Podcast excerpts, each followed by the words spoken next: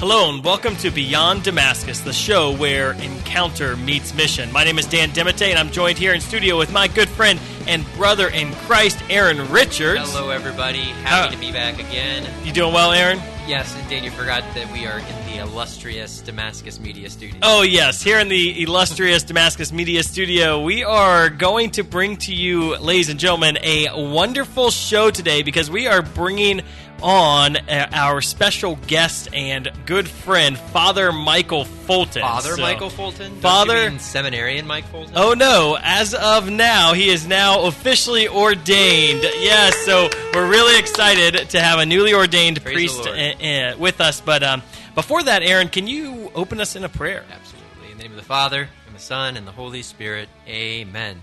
Jesus, we love you, and we thank you, Lord, for our opportunity to be together today. God, we pray that you would inspire our hearts with an ever greater zeal for the sacraments. Jesus, continue to show us uh, the a, a love of the priesthood and a love of your church, and most importantly, God, let us receive your love in those seven miraculous sacramental ways that you've established for us, those anchors that you've set in the world.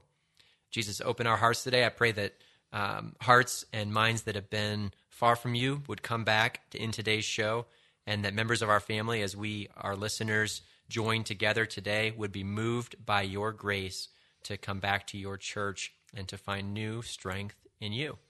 Yeah, Lord, we are so excited just for the re, uh, renewal of Catholic parish life that you are bringing in this Amen. country. We're so excited for just the joy of the priesthood, the joy of parish life, and the joy of community that you have given us. Lord, I pray for a, just a total, uh, just hunger amongst the faithful for a renewal of the uh, sacramental life of the church. That they we would fall deeper in love with the Eucharist and deeper in love with confession. Uh, these beautiful uh, gifts that you have poured out upon us. We pray this in Jesus' name. Amen. Amen. The Father, show's called Son, Beyond Holy Damascus, and we are recording live in studio here at Damascus. We're in the midst of Catholic Youth Summer Camp, and uh, the, the name of the show, Beyond Damascus, comes from the uh, story that we all know. As St. Paul encountered Jesus on the road to Damascus, his life was transformed, and through that moment of encounter, he was sent forth onto mission. So, our hope and prayer, listeners, is that you, through your moments of encounter with the Lord, will be will be transformed into a life of missionary discipleship. Yeah, absolutely. And I think one of the really neat things about um, our our guest today is that it, it, you know we're going to just talk a lot about confession and the mass, but I think mainly uh, one of the things that doesn't get brought up a lot when we talk about parish revival or parish renewal Yeah. is um, that can the number of people in the parish who are going to confession is really one of the very tangible signs as to whether or not you have a healthy parish, right? And I. I think the the um, the parishes, if you think about parishes that are truly alive and parishes that are thriving, uh, more like there's strong mass attendance, there's strong mission presence, there's strong uh, uh, evangelization happening. A lot of it is directly linked to whether or not there's a lot of people going to confession, and and whether or not confession is readily accessible to the people, whether or not people are hungry to go to confession. I think it's one of those things where um, we don't talk about it much, but it's it's absolutely central and key to healthy parish life. Amen. And I, I think one of the, you know, um, I even think about all the different uh, parish renewal programs that are out there. And I wonder if sometimes we work on all of the things that are outward facing, but we forget about the inward facing elements uh, of our faith, like the sacraments and the critical component of, of, okay, I need to be personally rooted in a healthy spiritual life, and I need to see the divine physician often in order to make sure that things are. Um, right and just inside of my life so that I can be a missionary disciple. Amen. That's good. You know, for for a lot of our our, our parishes, our our primary formation on the beauty of the sacrament of reconciliation, you know, it happens in middle school and then it rarely happens again. You see a lot of times those um, those retreat moments, those uh, those conference moments, those beautiful times of encounter when lives are transformed, is also is often centered around a good representation of the beauty of a sacrament that's central to our experience of faith, right? That confession isn't just about uh, a, you know, freeing ourselves from guilt, but it's actually about uh, rooting ourselves in the grace that's necessary to live a Christian life.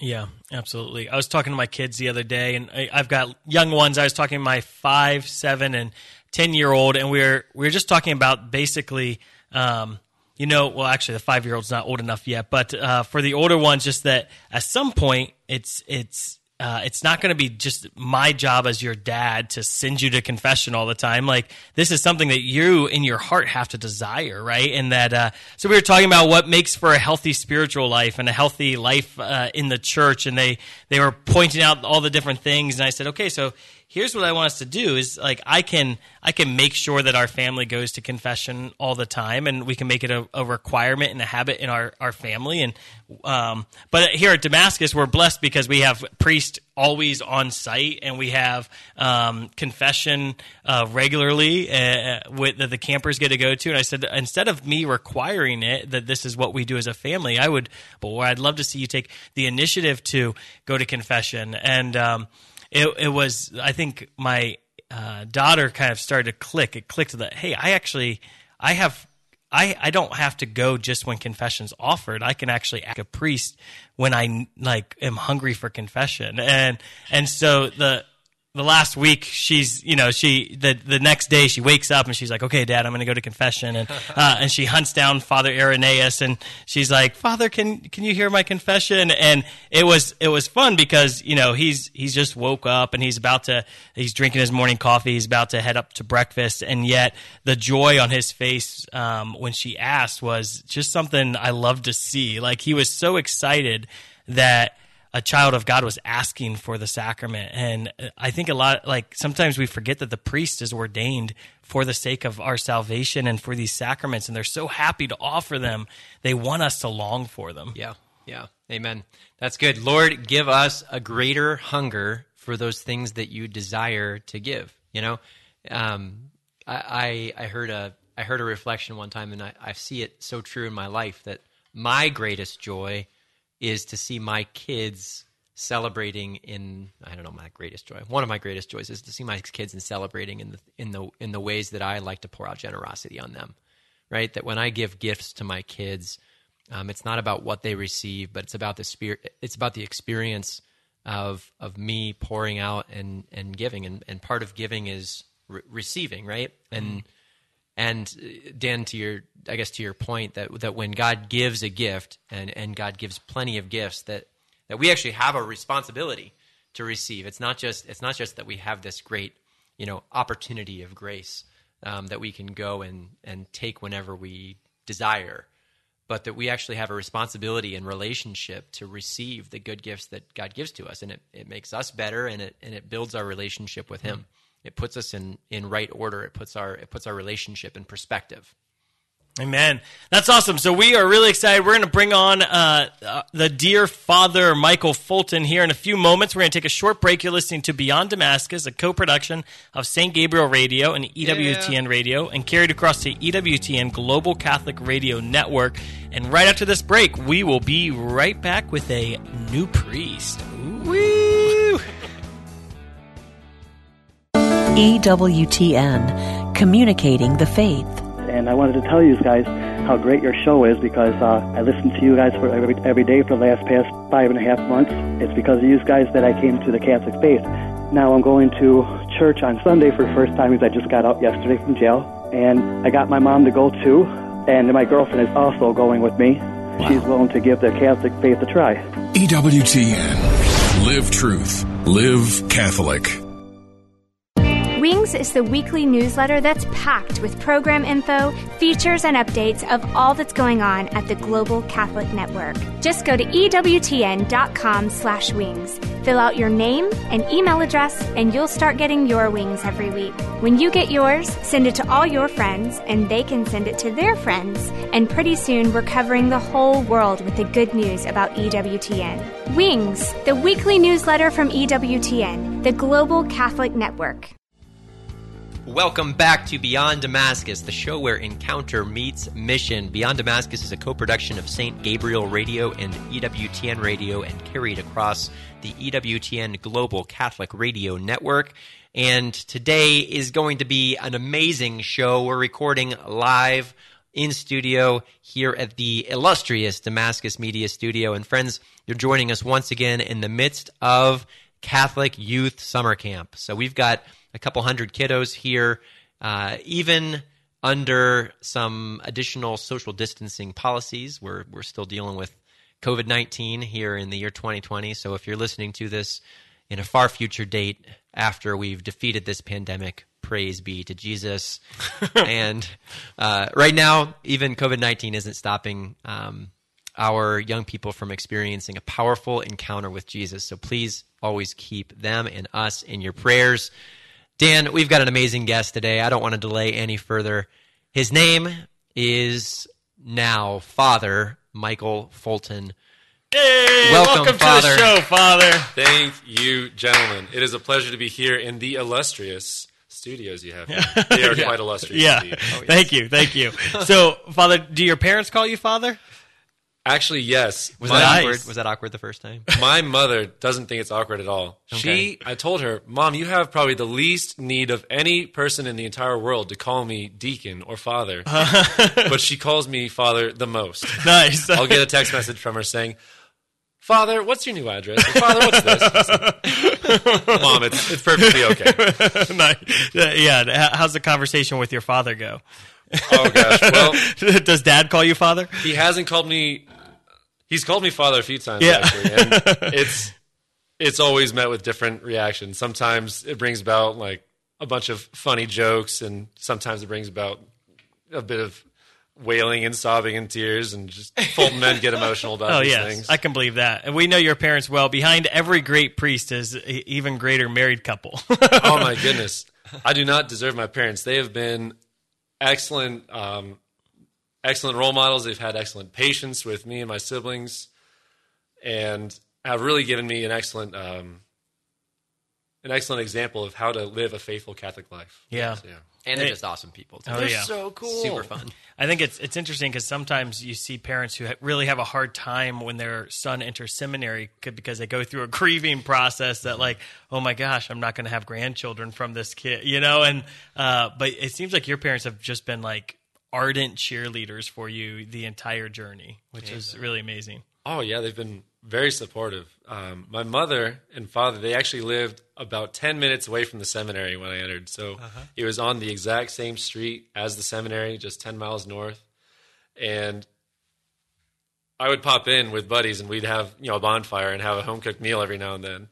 But then in my second year of seminary, they moved from ten miles away To, to twelve hundred miles away to Yeah, Denver, to Colorado. Denver. Yeah. and so it's funny. Even even then, when I feel like I didn't really leave the nest, the nest kind of left me. But even Mm-hmm. from there, they have never given me trouble or ever discouraged me from following my vocation. Yeah. And they've always been very ardent in prayer for that. Yeah. Well, we thank all parents who are raising their children, and um, like uh, like God the Father, we are called to give our children as a gift back uh, to the Father. And so, uh, the Father gave His Son, uh, Jesus Christ, for our sake, and as parents, we're called to give our children back to the Father.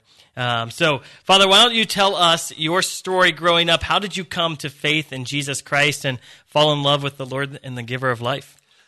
Yeah, there's uh, my story is pretty similar to many priest stories and the the conversion stories of a lot of the kids here at camp actually. So I you was were one of them. because I was one of them. Yeah. so when I was growing up, we grew up in a good Catholic family, and we prayed as often as we could, but you know less and less year year by year, and as we got more busy. And then when we moved from Denver, where I was born, out here to Columbus, Ohio, God's promised land. Uh, That's what they say. That's what somebody says. I. I, I love Columbus, Ohio. Oh, that's family why I've seen all the milk not. and honey flowing. yeah, that makes it's sense. a beautiful place. When we moved out here to Columbus, though, we slowly started to fall away from our faith. Um, also, I was coming into adolescence, and it's a tough time for anyone's walk with God. I just cared about myself, and and so year after year, that would slowly fall away.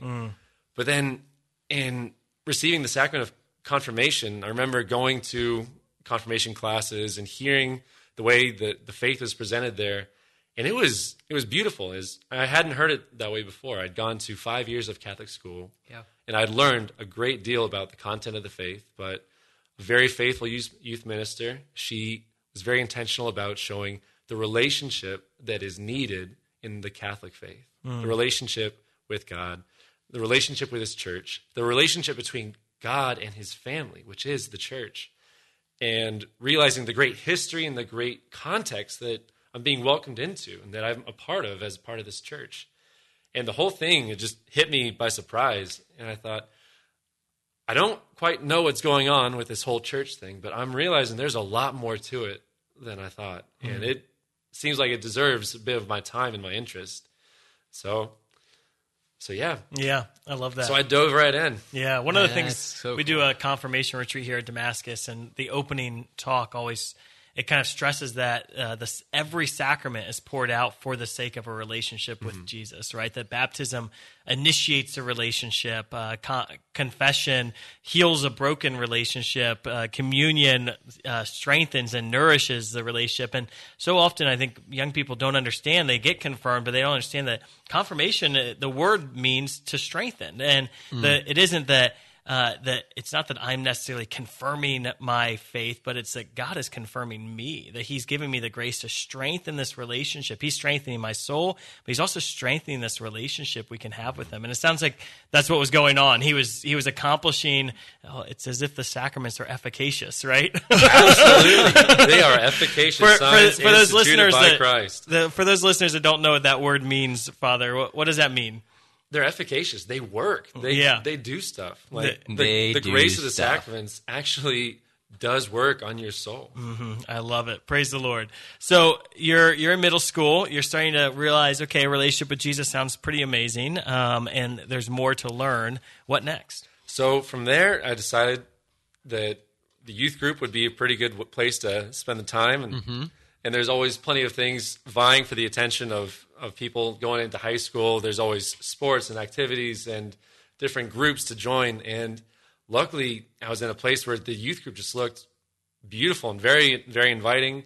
I wanted to get, learn more about the faith. At the same time, there were a lot of pretty girls at the at the youth group from a lot of different schools, and a freshman boy always was helpful. like- the freshman boy in me was just like, "Oh, fantastic, let's go!" Uh-huh. And do so. I went to youth group actually just to just to go and play the games and to and to flirt with the girls. But the longer I was there, the more it flipped, and the relationships that were built there actually pushed me closer and closer to our Lord. And hmm. I wasn't going just to to mess around and to joke around at retreats, but I was going to hear the talks and actually listen to what they were saying and go to adoration, this thing that I had never heard of. And it was this beautiful thing where our Lord is presented to us in the tabernacle, right there in the altar where Mass has been celebrated. And it, all these things were starting to work on me, and it was bringing me closer in.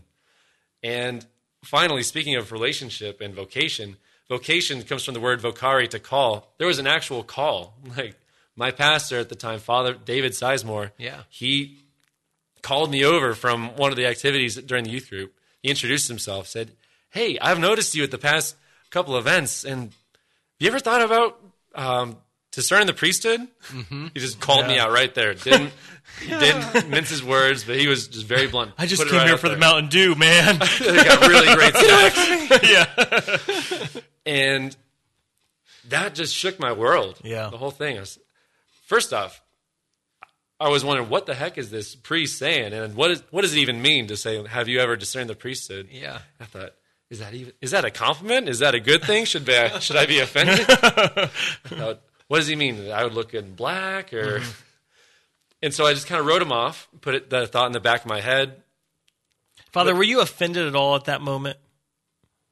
I was definitely surprised. I was very surprised. I think sometimes people are afraid to invite people to consider discerning a priesthood because they're afraid they're going to offend someone, right? But it sounds like you you were surprised. You were almost honored, though. It sounds like in a sense of like, wow, he kind of sees something in me. Yeah, and the more I thought about what this priest had said, the more it started to really affect me. I started to think about what do I know about myself, and like, and the more I looked at myself, high school boys, we don't like to be very introspective. like, but this, this really it it called me it called me out, and the more I looked at myself, and the more I looked at the things I enjoy and the things that I feel fulfilled in, the more it would line up with what little I knew about the priesthood, and it it actually Started to make sense. it's, it made more and more sense. And for about a month, I kind of drove myself crazy thinking about this. Yeah. And I actually went back and I asked him, and I ended up meeting with him on a regular basis, just talking about what the priesthood is, because mm-hmm. I didn't know very much. And then I also we learned about what a Catholic man is and what it looks like to to pray and to serve and to be to give of myself and to devote my life to the Lord because you can't become a Catholic priest before you know how to be a Catholic man. Hmm. And so, laying that foundation, meeting with this priest, and so I was throwing this idea of the priesthood around, you know, having these meetings. I said, oh yeah, this could definitely be a possibility. But then I'd also go and you know on on the weekend I'd go and mess around with my friends. I'd go to a party. I'd go out to a football game, and I'd forget everything that that I'd been talking about, anything that, anything about the Lord and so I was just going back and forth between these two uh, these two worlds: the call of the world towards doing what makes me feel good, and the call of the Lord to do what He had made me to do. And it was the sacrament of confession that actually solidified everything. yeah. So yeah, I went. We were on high school retreat, and adoration was going on, and confessions were being heard in a back room. And I remember I went to confession. I can't remember who the priest was or mm-hmm. even what I confessed, but I remember specifically that that encounter with the sacrament of confession, our Lord's presence in that sacrament, was absolutely breathtaking. I was keenly aware of just all the, the mercy and the forgiveness and the healing that was taking place. And it it as an encounter with the sacraments does, it rocked my world. It was it was incredible. And I remember very distinctly afterwards hearing this, uh, having this feeling in my in my heart that I want to do this. Yeah. it was like that moment called from encounter to mission, like you're saying. Yep. where it wasn't just an encounter with the Lord, but it was a call to to go further. So I've I'd seen the Lord's mercy working in the sacrament, and I knew that I wanted to have a part in it, not just receiving it, but one day being able to be God's instrument in giving this grace and giving this sacrament. And so at that moment, I was like, all right, well, There's only one way to do this. there's only one way to do this. so I went, I visited the seminary. I was, again, I was nervous the whole way, but as soon as I got to the seminary, it was the most peaceful I'd ever felt. I said, okay, I don't know what the Lord wants me to do, but He wants me to do it here. And that summer, I was a camper at CYSC, and I had just all these excellent encounters with, with our Lord. The, sun, the previous summer, I was a camper at CYSC, and I think I'd made it. What, what did you say? Probably about 24 hours. Yeah, you at- at you have the record of being the camper that left the fastest out of any other campers. Oh, yeah. Can you share why? Okay. Yeah. So conversation on on confession How- how and old were conversion back. Yeah, we're going back to junior junior year in high school. Okay, Mike great. Fulton. I showed up to CYSC. I'd never been to it, never heard of it. My parents had signed me up and showed up. It was great. I had no problem with it. First night went great. I had a great counselor, great guys in my small group. Next day we're going out and we've got this had this thing at the time called mandatory fun time. You have to go out and you have to have fun. Oh yeah, if you don't have fun, you're breaking the rules. You're breaking the rules. Yes, And mandatory I'm- fun time I'm required. a law-abiding citizen. Yes. So I had to go have some fun. and I joined a game of ultimate frisbee again, something I'd never experienced before. Uh-huh. and I wasn't paying attention to where I was running, and I ran right into someone's hand as they were throwing just a bomb of a pass with the frisbee. And, and you blocked it. I blocked it so well with my left eye. yeah. So if you ever play frisbee, you do want to block the frisbee when you're on defense, but you don't want to do Oh. it with your left eye. Yep. but next thing I know, I was in I was in the back of Dan DeMatte's pickup truck. I was going to the hospital, and I was being consoled the entire way. I was like, "This is great. This is fantastic." So the good news is, Father, you you're an ordained priest and you're not wearing an eye patch. I can see. Actually, I can see better out of my left eye. Now. So, Whoa. Praise the Lord. Take back everything I said about not getting hit. the- Yeah. The mercy of God is rich Yeah, indeed. He is. He works in mysterious ways. But I came back the next summer and I was excited to to catch up on everything that I had missed. Said Uh-huh. I want to. I want to see what this camp has to offer. No pun intended. You wanted to see what the camp. Had I to could offer. see it with both eyes, with both of them wide open. Exactly. Yes, That's and it was awesome. it was a beautiful summer. So Yeah. I loved being a camper. I loved going on the on the Zorbs, and I loved going on going out on the lake and Oh, doing yeah. paintball and doing all these different activities. paintballing on the lake. Paintballing on the lake. I wish I could have done that. Do we do that now? No, no. Don't get me excited. But it's a good idea. If how about once we get enough St. Peters that walk on the water, then we could play paintball on top of the water. So Father Bishop Brennan was here last. I'm just going to cut that off. Aaron, Aaron just moves on. Bishop Brennan was here last week, and at our closing liturgy, it was really beautiful. Every every week of our summer camp, we invite young men and young- young women to um, to stand and acknowledge in front of their peers if they have uh, heard the Lord calling them to be more open to the discernment of a priestly or religious vocation. And uh, it was it was a really touching moment. Bishop Brennan shared that uh, he he he came down and he sat down with the kids and um, he made the statement that like this this declaration of of faith and this testimony that you're giving by committing in front of your peers that this is an openness that you have in your heart. It's not just uh, lip service. Like this isn't just something that we say because we've had a good experience, or we say because we want to be accepted or loved or whatever, or look good in front of our peers. But um, he proudly said that he just ordained the week prior three seminarians into priesthood, two of whom had stood before their peers at Catholic Summer Camp and made that same statement years before.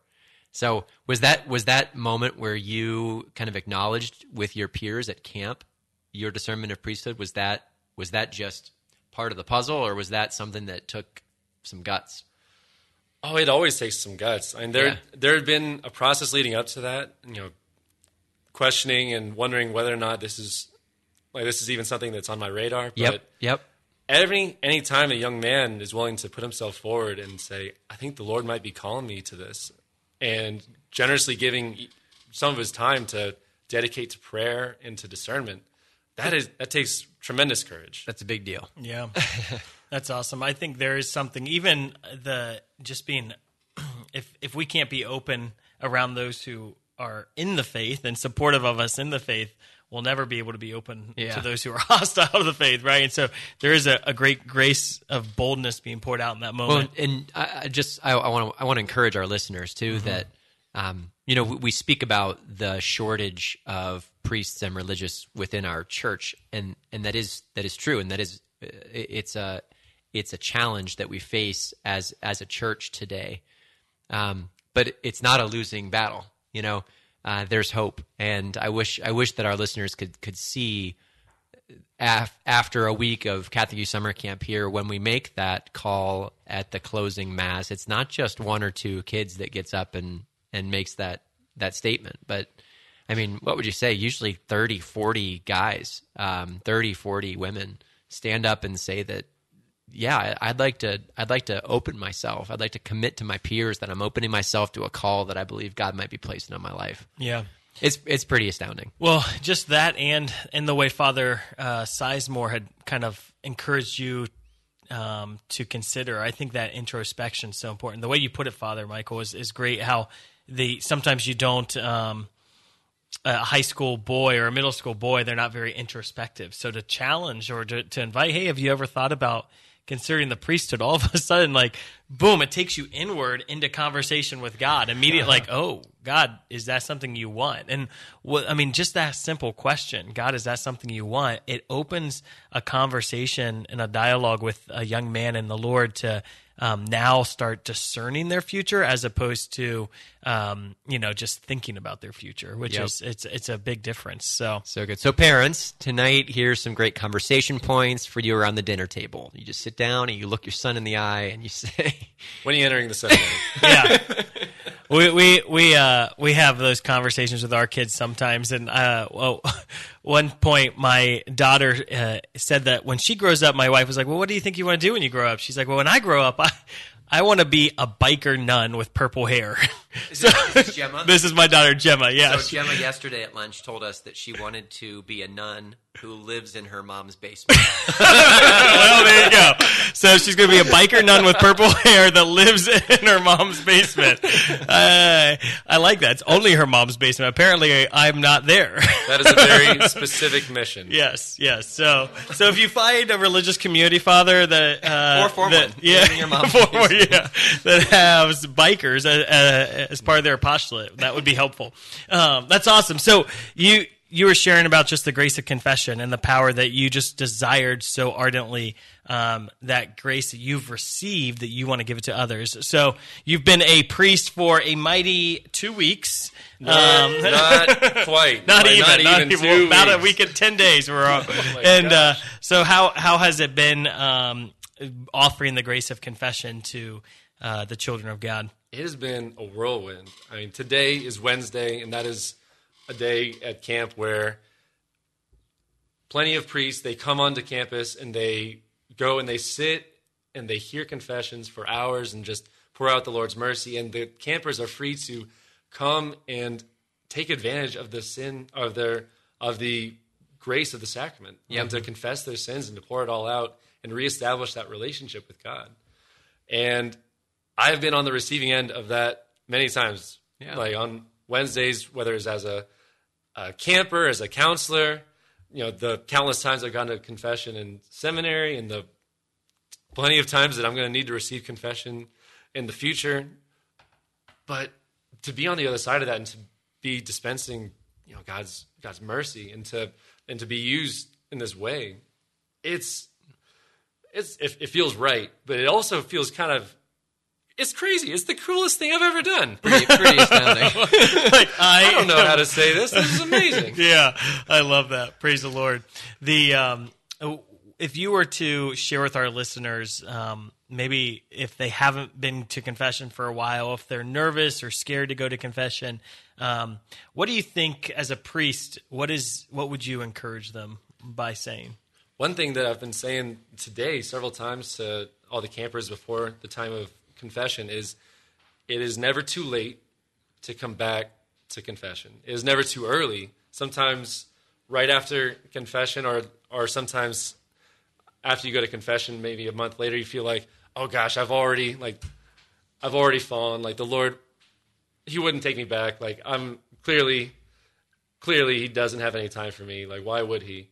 Or I've got something way too big on my soul. It's Yeah. never too it's never too late. There's never anything too big to bring to the Lord's mercy. Never. Yeah, that's awesome. Praise the Lord. So, Father, if uh, uh, we were sharing a little bit before we welcomed you on the show about just the transformational impact uh, a vibrant um, parish can have when when confession is, is readily accessible. With the how as a priest, how would you see confessions um, in parish life being transformational, and how do you think we can help?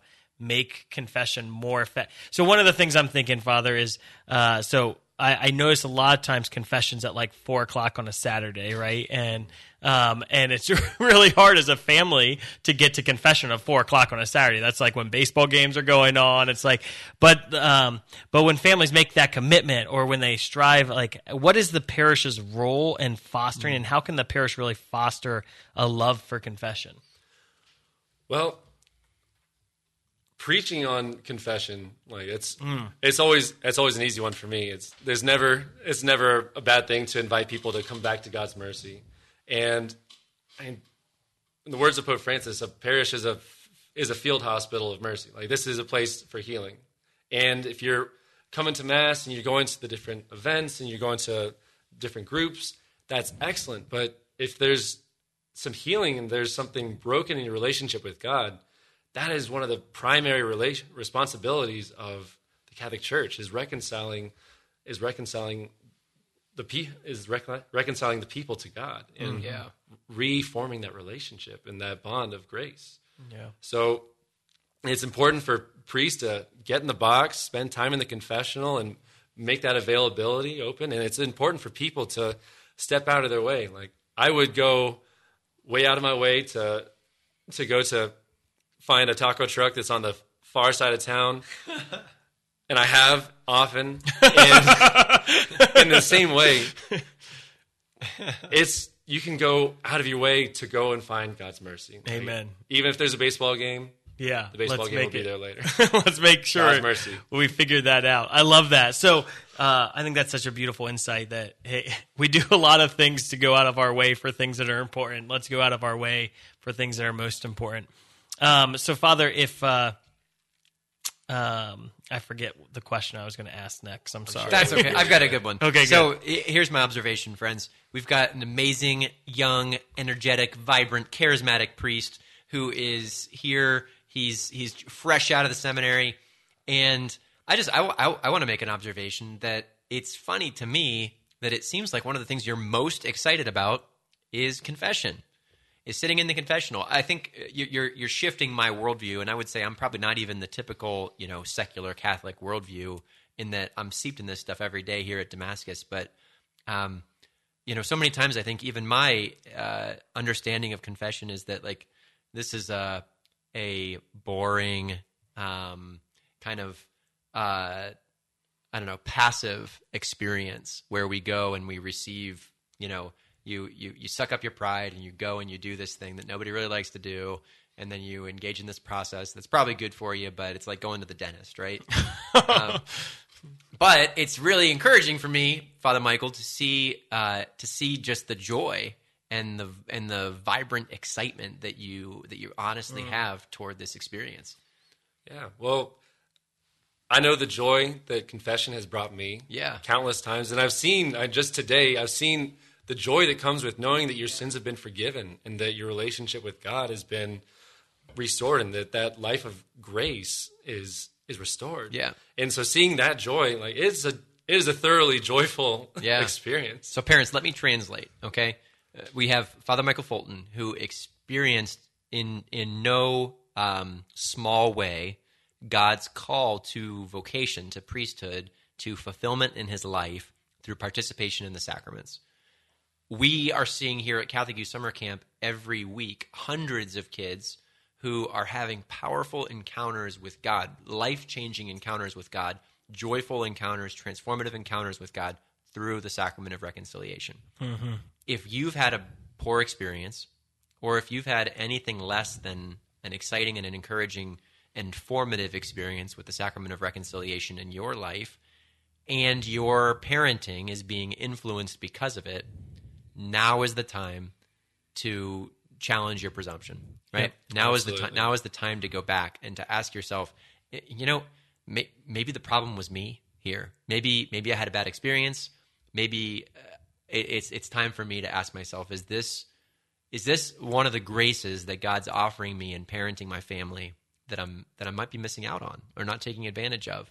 And God, what do you want? What do you want to do about that? Yeah, that's a great that's a great perspective, Aaron. I, there's a priest I know that uh, one time went to confession to him behind the screen, and Yeah. uh, and it, it it it wasn't the best confession of my life, and uh, I was kind of initially like, man, I, I know this priest. He's so amazing. He's so loving. He's so gen- like what and and uh, as I started to like pray into it more, I realized, you know what, I have.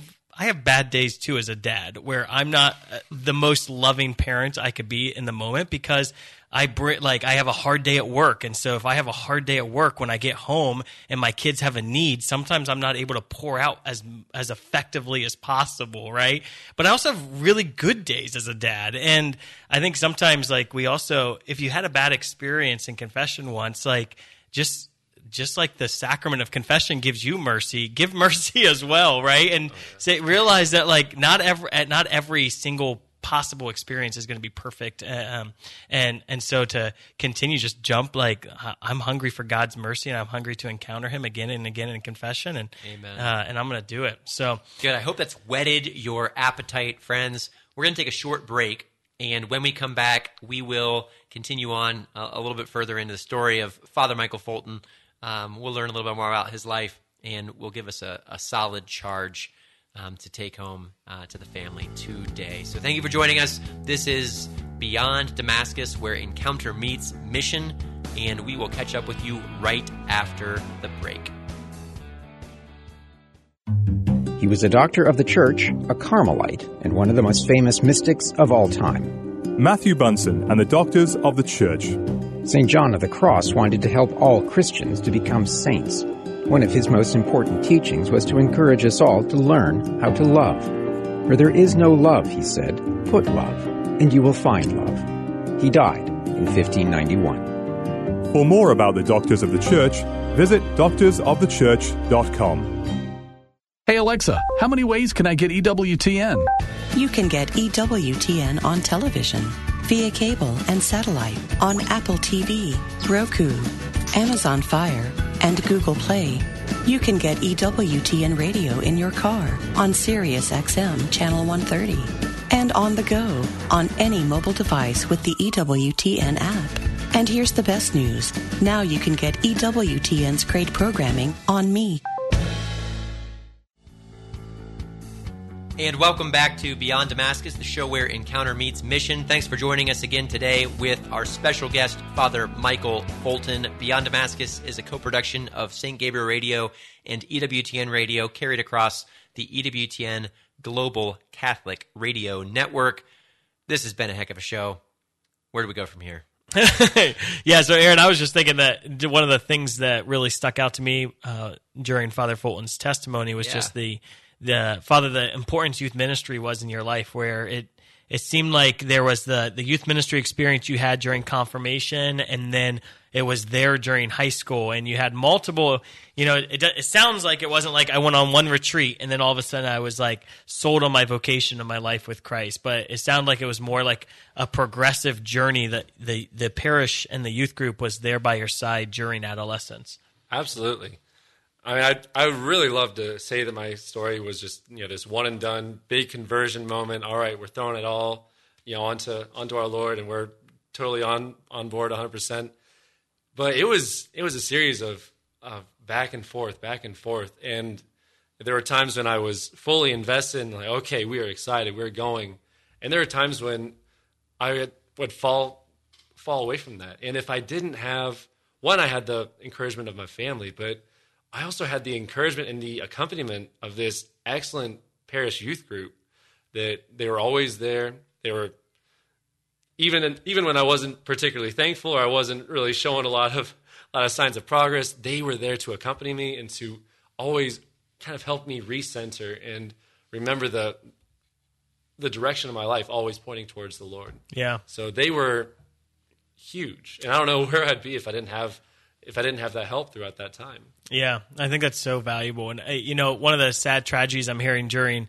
this COVID nineteen uh, crisis is parish budgets are are reason like they're down, right? Because p- mass attendance went and like dropped off, and there was no mass attendance for two months, and offertories were low, and now mass attendance is still kind of uh, slowly ramping up, and who knows how long that slow ramp up will take, or whether or not parishes will get back to the same numbers. And um, so collections are down. And one of the difficult decisions that a lot of priests around the country are making are well, what programs do we cut? And it sounds like across the country, as I've heard from the youth ministers uh, and different priests and different uh, dioceses I've been talking to, that a lot of times youth ministry gets cut, and it's uh, it's a sad reality because um, we it's it's it's it's a reasonable reality. Sometimes cuts have to be made, but the the importance of parish youth ministry can't be cut. Essentially, like we need to make sure we're raising up our young people. And I just want to encourage our listeners, if um, it- you know, evaluate your parish and ask if if what can you do for the youth in your parish? Whether that is you know there's a thriving youth group and you just need to be a support to it. Or if the youth group is struggling right now and you can ask how you can help. Or if you have no youth group at all what can you do to really help inspire the next generation to live their catholic faith? And um, because if these young people don't have someone i mean you had a priest and you had a youth minister and you had a, a, a bunch of people, volunteers with the youth group who walked with you during your high school and adolescent years. And that's so meaningful to a young person. And where will we be if we don't walk with our youth during this crisis? It's been interesting. We finished our first week of camp last week, yeah. and uh, Aaron and I, we've been running camp for 20 years. We've seen thousands and thousands of campers come through. I would say last Friday, um, at the closing mass, every Friday we have kids give um, testimony of their experience at camp. It was the most profound week of testimonies mm. I've ever heard in my life. Um, the the the encounter they had post COVID nineteen, post quarantine, um, was by far the most substantial, uh, deep encounter I've ever seen young people have. Wow! And I think it's because there was. Um, they've been quieted. Finally, they've been quieted, right? And so God is working in young people's hearts right now. The question is, are we going to be able to respond uh, yeah. to their need? That's a heck of an invitation and um, and a challenge and a responsibility. Pray that pray that we would receive that challenge well.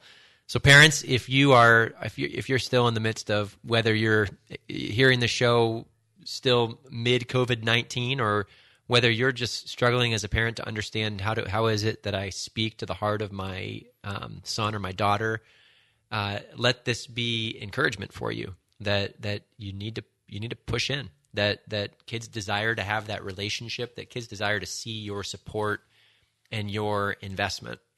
Um, you know, our goal is to create an environment here at Damascus where the seed that the Lord plants, the the seed of the Word of God, can grow and can and can be vi- vibrantly received into fertile ground, right? And isn't that the same responsibility that all of us have? That our home would be a place where the where the word of God would be able to be planted and grow, where our parish would be a place where the word of God can be planted and grow. And ultimately each one of us has a responsibility to do the little things to be able to say, okay, you know, this aspect of my home, this aspect of my relationship with my kids, this aspect of my of my parish life is, I think it's creating an environment that's hostile to um, to young people experiencing God's love, or to anybody experiencing God's love.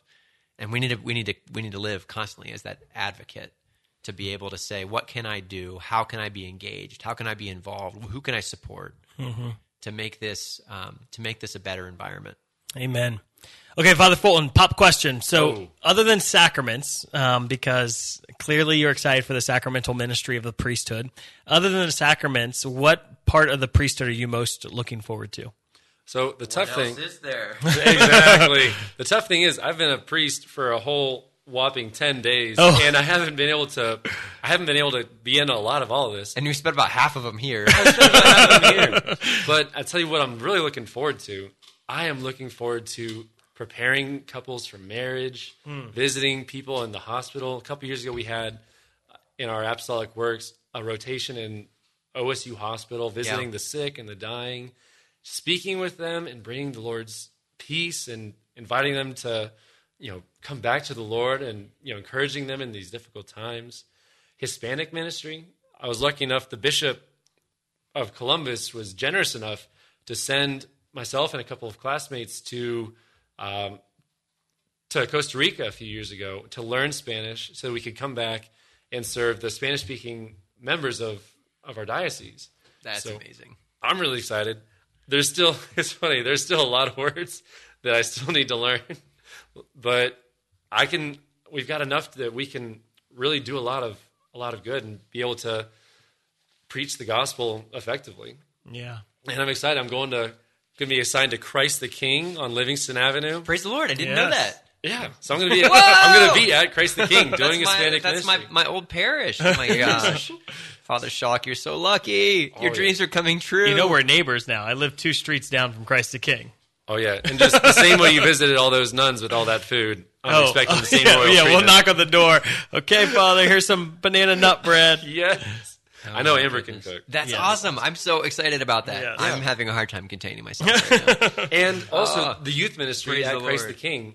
I've been talking to some of the great missionaries here at, at Damascus. At Damascus, and some of them are involved and have been involved for several years at that youth group. So, yep.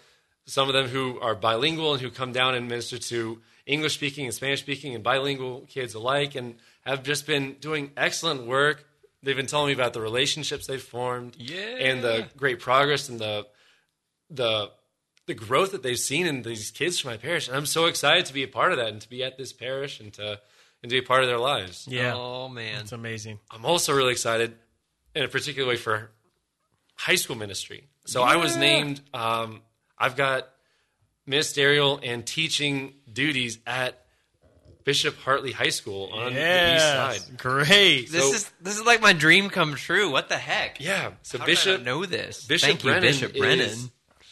Bishop Brennan is the bomb.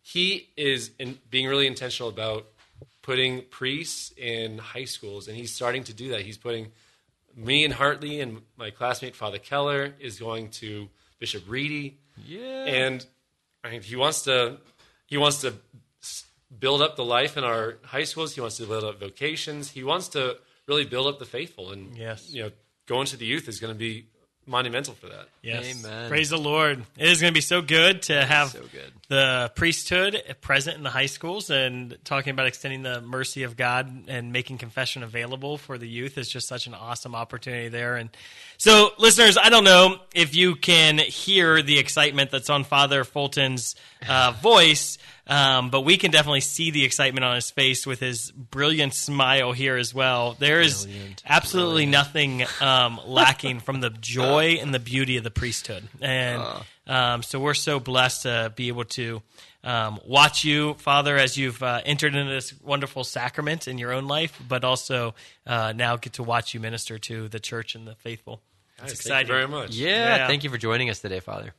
So, Aaron, we're, we're going to wrap up the show. If you are a listener and you're like, wow, uh, I have a young person at my house that has been quarantined for a couple of months and um, would love for them to have an encounter with Jesus Christ, uh, we uh, still have spots here at Catholic Youth Summer Camp. You can go to cysc.com and uh, check out the um, opportunity to send your son or daughter to Catholic Youth Summer Camp this summer. Yeah. Um, it's been exciting to be able to offer a safe environment for young people uh, to have a summer camp experience, even in the midst of a pandemic. Um, but also, we're just really blessed uh, by this radio show. And so, if you want to share this episode with anyone and share the joy of the priesthood um, with any young person that you know or anyone else of any age, uh, you can feel free to check out our podcast wherever podcasts are found. Just go to your podcast channel and type in Beyond Damascus, and this show will be there, and you can share it with others. One of the coolest things that I, I took away from today's show was just once again that reflection that uh, Father Mike had a faith that came alive through exposure to the sacraments.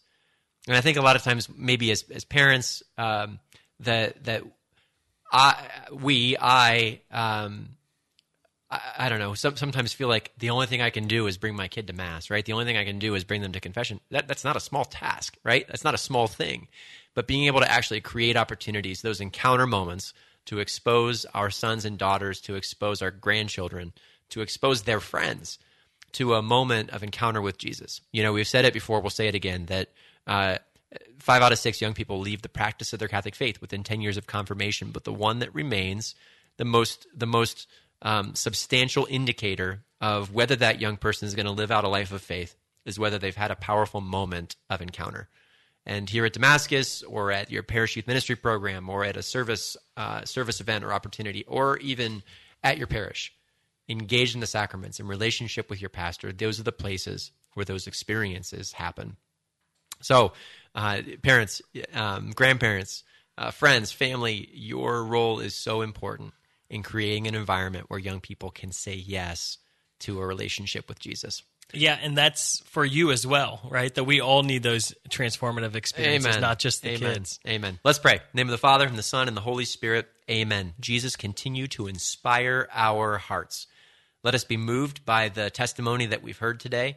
And we pray, God, that you will put a new fire in each of us, regardless of our age or background or experience, Jesus, that you will give us a new desire, a new zeal for a greater experience of your sacraments. We pray that a little bit of that joy that Father Michael shared today um, would rub off on each of us so that we can too experience your call powerfully made present through a new understanding of the grace of the sacraments. We pray this all in Jesus' name. In the name of the Father, and the Son, and the Holy Spirit. Amen. Once again, thanks for joining us today. On Beyond Damascus. Beyond Damascus is a co production of St. Gabriel Radio and EWTN Radio and carried across the EWTN Global Catholic Radio Network. Please join us again next week and check out our show online. God bless you and have a great day.